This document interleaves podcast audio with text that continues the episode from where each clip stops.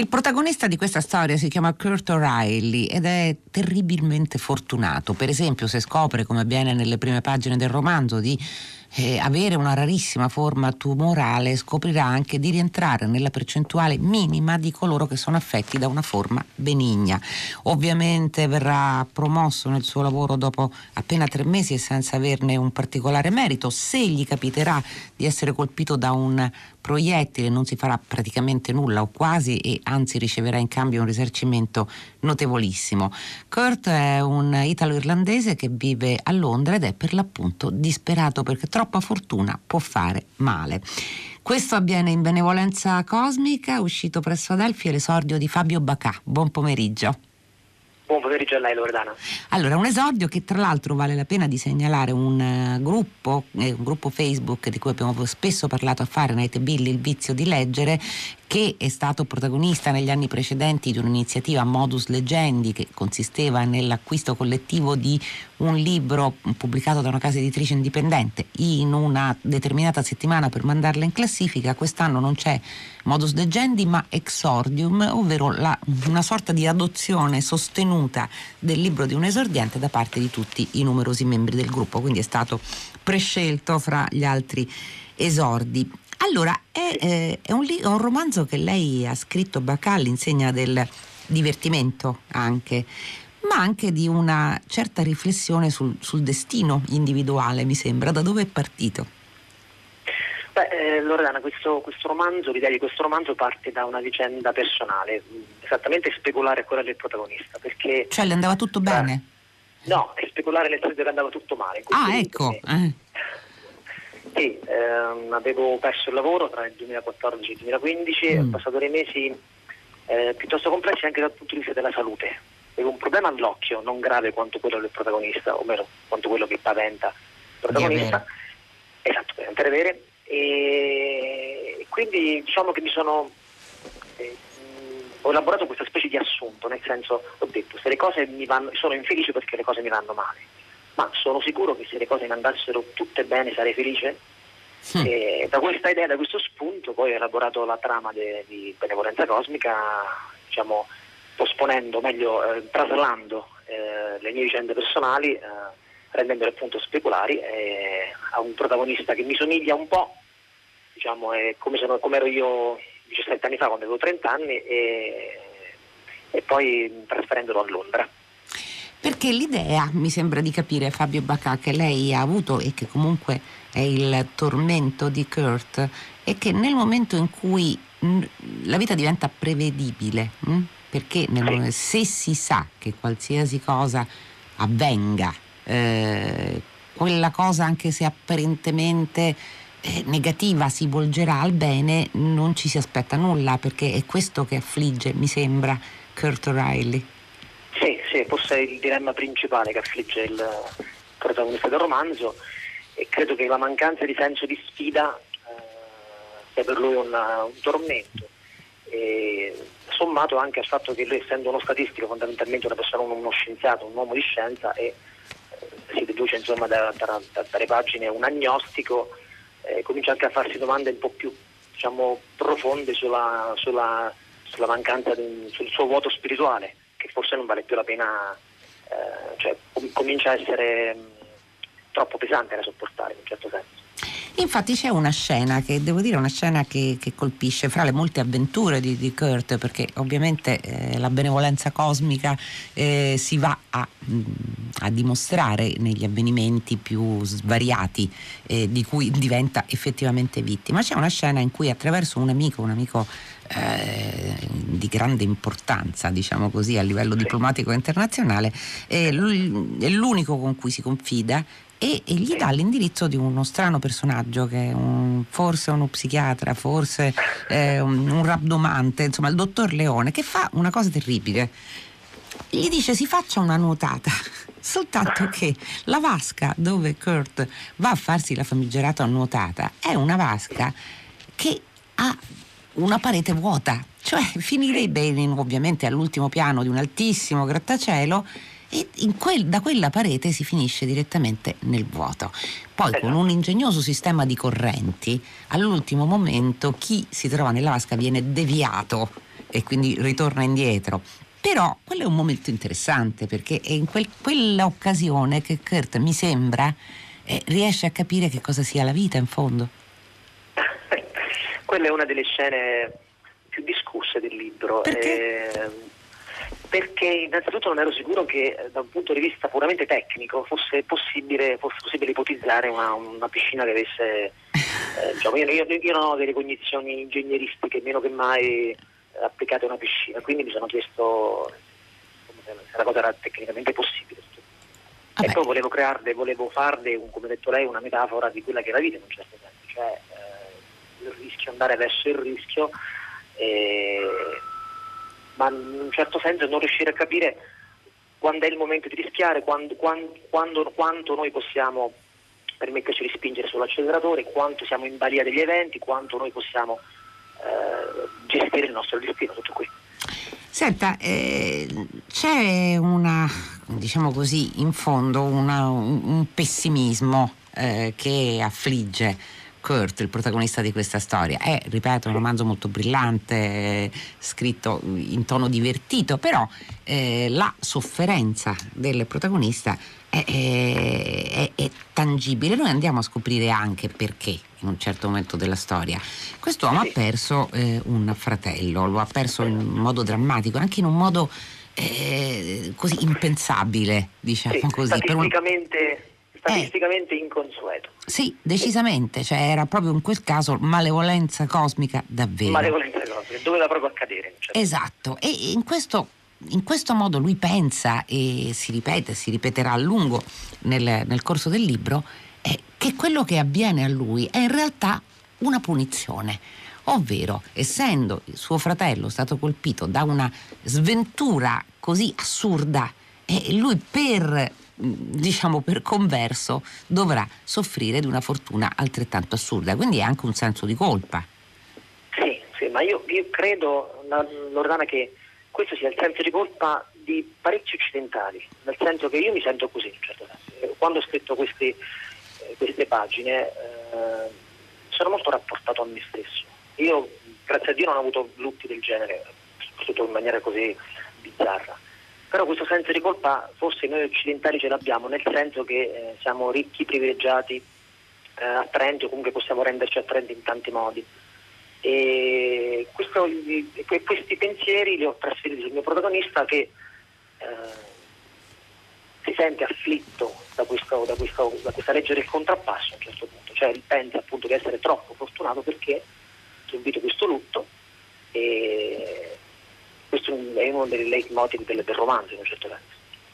Senta, eh, c'è un momento oltretutto in cui questo senso di colpa peggiora. Noi adesso non andiamo a rivelare il finale perché sarebbe davvero ingiusto e ingeneroso, però c'è un momento in cui Kurt eh, capisce e, o, e, gli viene anche fatto capire che eh, per le leggi del karma quello che va bene a lui, ovvero tutta la fortuna che viene data in sorte a lui, va a corrispondere ad altrettanta dose di sfortuna che colpisce un altro essere umano. E questa cosa gli diventa intollerabile. Come scusi? E questa cosa gli diventa intollerabile. Eh, gli diventa intollerabile, sì. Eh, il suo senso di colpa diventa, si acuisce ulteriormente, diventa ancora più pesante. E ovviamente non posso svelare qual è il finale, diventa no. ancora più terribile no. nel momento in cui scoprirà appunto mm, chi è, è l'essere, persona, chi è l'essere che, che subisce esatto, questa speranza. A cui sta rubando la fortuna in un certo senso. Sì, avevo bisogno di un, di un escamotage abbastanza intelligente, diciamo, astuto per, per concludere il libro. E credo che abbia anche un certo senso. Adesso non posso rivelare perché, ma spero che il lettore lo capisca da solo. Il lettore quando arriverà alla fine lo capirà sicuramente, si farà anche un interrogativo che io le faccio in modo ovviamente molto mascherato, modo, eh, così da non turbare chi non avesse ancora letto il libro. Fa anche pensare quel finale che eh, questa storia sia anche una metafora dei cambiamenti che si affrontano nella vita, perché in fondo quando i cambiamenti sono forti, diciamo così, eh, si deve lasciare una parte, anche quella parte onnipotente di noi stessi che corrisponde alla giovinezza, credo. Sì, sì, sì, sì. Eh, a costo davvero una cosa che, che penso spesso. E ho scritto questo romanzo in, dico in tarda età, insomma avevo circa 43 anni quando l'ho cominciato e cominciavo a sentire quei cambiamenti che eh, ognuno di noi inevitabilmente, se ha la fortuna di invecchiare, sente. E eh, anche qui mi tocca eh, trattenermi prima di spoilerare il, eh, quel cambiamento che in un certo senso avviene alla fine del romanzo, è un cambiamento che desidero parecchio e che credo che chiunque legga il romanzo a un certo punto si dirà, beh, credo che Fabio Bagai in un certo senso abbia scritto questo romanzo sulla scorta di tante cose, le sue vicende personali non proprio positive in quel periodo, ma anche sulla scorta di un desiderio molto forte, quel desiderio effettivamente lo confermo c'è. Senta, perché è ambientato a Londra? Eh, glielo chiedo, sa perché? Perché insomma ci sono eh, molti romanzi, noi stiamo, li stiamo raccontando eh, in questi giorni a Fahrenheit, che scelgono Londra come ambientazione perché eh, semplicemente perché è una delle mete più, eh, più, frequentate da italiani giovani. Qui in questo caso però insomma, l'Italia non c'è di fatto insomma, in questa storia, c'è sol- un ricordo lontano, però eh, invece è molto molto londinese. Come mai?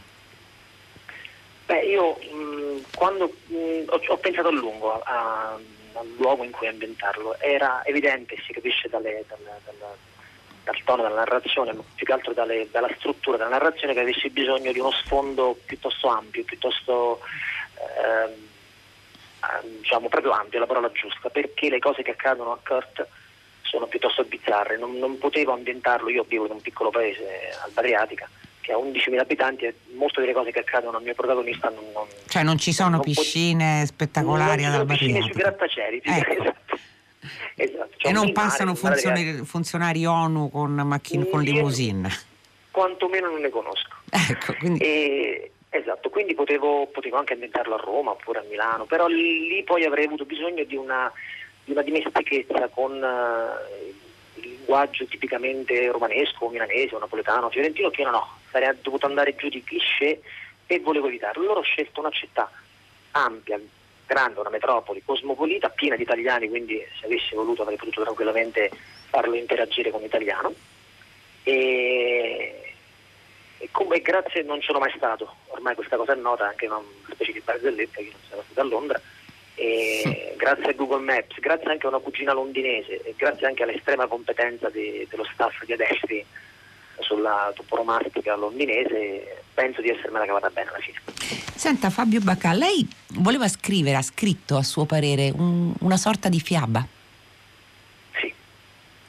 Come sì, mai? Sì, secondo me. Ecco, come mai ha scelto questa struttura che effettivamente è, il romanzo ha un andamento favolistico? Sì, ho cercato di non accentuarlo troppo, però um, lo spunto surreale io definisco alla Saramago, eh, uno scrittore che adoro molto, che mi piace molto. E credo che in quel momento Lorana avessi bisogno proprio di questo, cioè di una, di una sorta di fiaba che comunque finisce, posso dirlo? Bene. Certo, Vabbè, cioè, sì, non, non eh, eh, questo si può bene. dire, cioè anche i più severi eh, tra coloro che rifiutano le anticipazioni si può dire. Oltretutto ha scelto un tono che non è un tono e questa è un'altra cosa interessante, cioè non è un tono, un fondo così frequentato dagli, esordenti, dagli esordienti, che è quello della commedia brillante per l'appunto, non dell'umorismo, ma proprio è della, eh, del divertimento, diciamo così, della, del sorriso. Beh, innanzitutto io sono un grandissimo fan della, del, della commedia brillante, anche eh, cinematografica, io sono appassionato di e, e comunque volevo, avevo bisogno, come, come, dicevo, come le dicevo, avevo bisogno di un tocco leggero perché io stavo attraversando una fase non proprio brillante della mia vita, mm-hmm. non proprio lieve e piacevole della mia vita. Allora avevo bisogno di tornare a casa, fondo ero disoccupato e quindi avevo molto tempo libero. Bisogna tornare a casa e godermi, scrivere delle pagine che mi tirassero un po' su. Senta Fabio Bacà, linguisticamente eh, lei è tutt'altro che, che piano, certamente è, eh, ripeto, è un romanzo assolutamente godibile, piacevole, divertente. Però il, il suo linguaggio eh, è un linguaggio sostenuto. Eh, in, in un'intervista che le è stata fatta addirittura lei ne rivendica il barocco. Perché?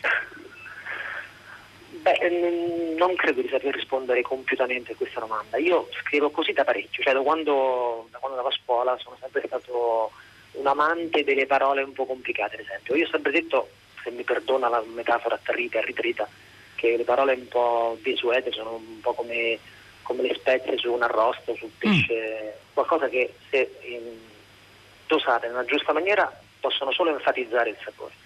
e invece in eccesso effettivamente rendono stucchevole un piatto o un libro. E, ehm, mi piace costruire la mia sintassi effettivamente piuttosto sostenuta, piuttosto strutturata. Mi piace girare le frasi in questa maniera perché penso che quando uno scrive deve divertirsi e io mi diverto quando riesco a rendere le cose un pochettino più stimolanti, almeno per me, poi se lo, sia anche, siano anche per il lettore, questo posso solo, solo limitarmi a sperarlo. Senta Fabio Bacà, chi esordisce, come lei sa, ha una lunga eh, lista di debiti, ma io non parlo di debiti verso le persone, ma verso le sue letture. Perché in genere quando eh, si arriva a un esordio, lei dice un esordio, prima diceva un esordio non, non, da giovanissimo, diciamo così, però comunque un esordio, è un signore esordio oltretutto, beh insomma è inevitabile che ci si porti sulle spalle, fra le mani, ne, nella voce anche, che si ha tutta una serie di letture che si sono particolarmente amate e che fatalmente vanno poi a riversarsi eh, in quello che si scrive. Se lei dovesse così eh, ringraziare i libri o gli autori che l'hanno aiutata nei tempi in cui era soltanto lettore, chi sarebbero o quali sarebbero? Beh, Loredana, guardi, eh, il fatto stesso di aver esordito a quasi 47 anni fa sì che la, lung- la lista delle persone, che, degli scrittori che, che devo ringraziare è veramente eh? lunghissima, veramente lunghissima, ma ci limiteremo. Eh, ero al Book Pride di Milano poco più di un mese fa, cioè circa un mese fa, e ho nominato almeno tre scrittori che credo siano stati fondamentali nella mia formazione. Uno un po' a sorpresa è Stephen King, che ho letto oh. tantissimo. Sì, sì, eh, sebbene non Fa felice l'intervistatrice, come sa, ah. mm, come forse sa. Sì, so. E perché Stephen Ma, King?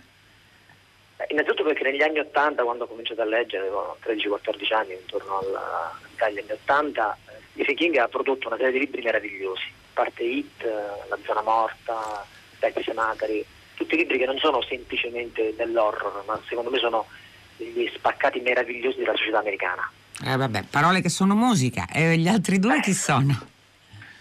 Credo di dovere molto da un punto di vista stilistico a Don DeLillo, che ah. tra l'altro è, è, originario, e questo mi fa molto piacere, quasi dalle mie parti, io sono abruzzese, lui è di famiglia mulisana, anche se è nato nel Bronx e per me Don DeLillo è davvero un nome tutelare. Quando penso a uno scrittore a cui vorrei somigliare è proprio lui. Come ha ragione, come ragione. Il terzo, andiamo, cioè, ha citato due giganti fino, fino sì, a questo momento. il terzo chi è? Anche il terzo, un gigante è il nome del protagonista è ovviamente ah. ispirato proprio a Kurt Vonnegut, eh che, che, è un autore che, che adoro, veramente lo, lo adoro. Il suo Ghiaccio 9 è un libro che mi ha cambiato l'esistenza letteralmente. Senta, è, è, è buffo perché sono ovviamente tre, tre assoluti maestri e, quindi il, questo modo sorridente che ha anche di raccontare le cose più, più drammatiche invece appartiene soltanto a lei. Sì, poi alla fine per quanto uno possa leggere deve tirar fuori uno stile che sia tutto suo. Eh certo. E questa vena ironica, questa vena anche leggermente che tende a drammatizzare mi appartiene come persona e dato che il, il scrittore è un'espressione di sé, non potevo che immetterla su carta, insomma, riportarla su carta. Fabio Bacà, Benevolenza Cosmica, Adelfi, libro del giorno di Fahrenheit. Grazie davvero per essere stato con noi e buon pomeriggio Grazie a lei, Fabio Bacà. Dunque Fahrenheit si chiude, chiude anche la sua settimana. Noi vi porgiamo i saluti della redazione: Giosuè Calacciura, Michele De Mieri, Lea Gemmato, Clementina Palladini, Daniela Pirasto, Laura Zanacchi, Benedetta Annibali in regia, Susanna Tartaro che cura il programma e Gaetano Chiarella alla console. La linea sta per andare a Paola De Angeli, 6 per 6 gradi. Non dimenticate la grande festa di stasera sera per i 25 anni di Hollywood Party in diretta dalla sala A. Fahrenheit torna domani, lunedì alle 15 su Radio 3, quindi fino a quel momento non solo felice serata ma felice fine settimana a tutti voi da Loredana Lipperini.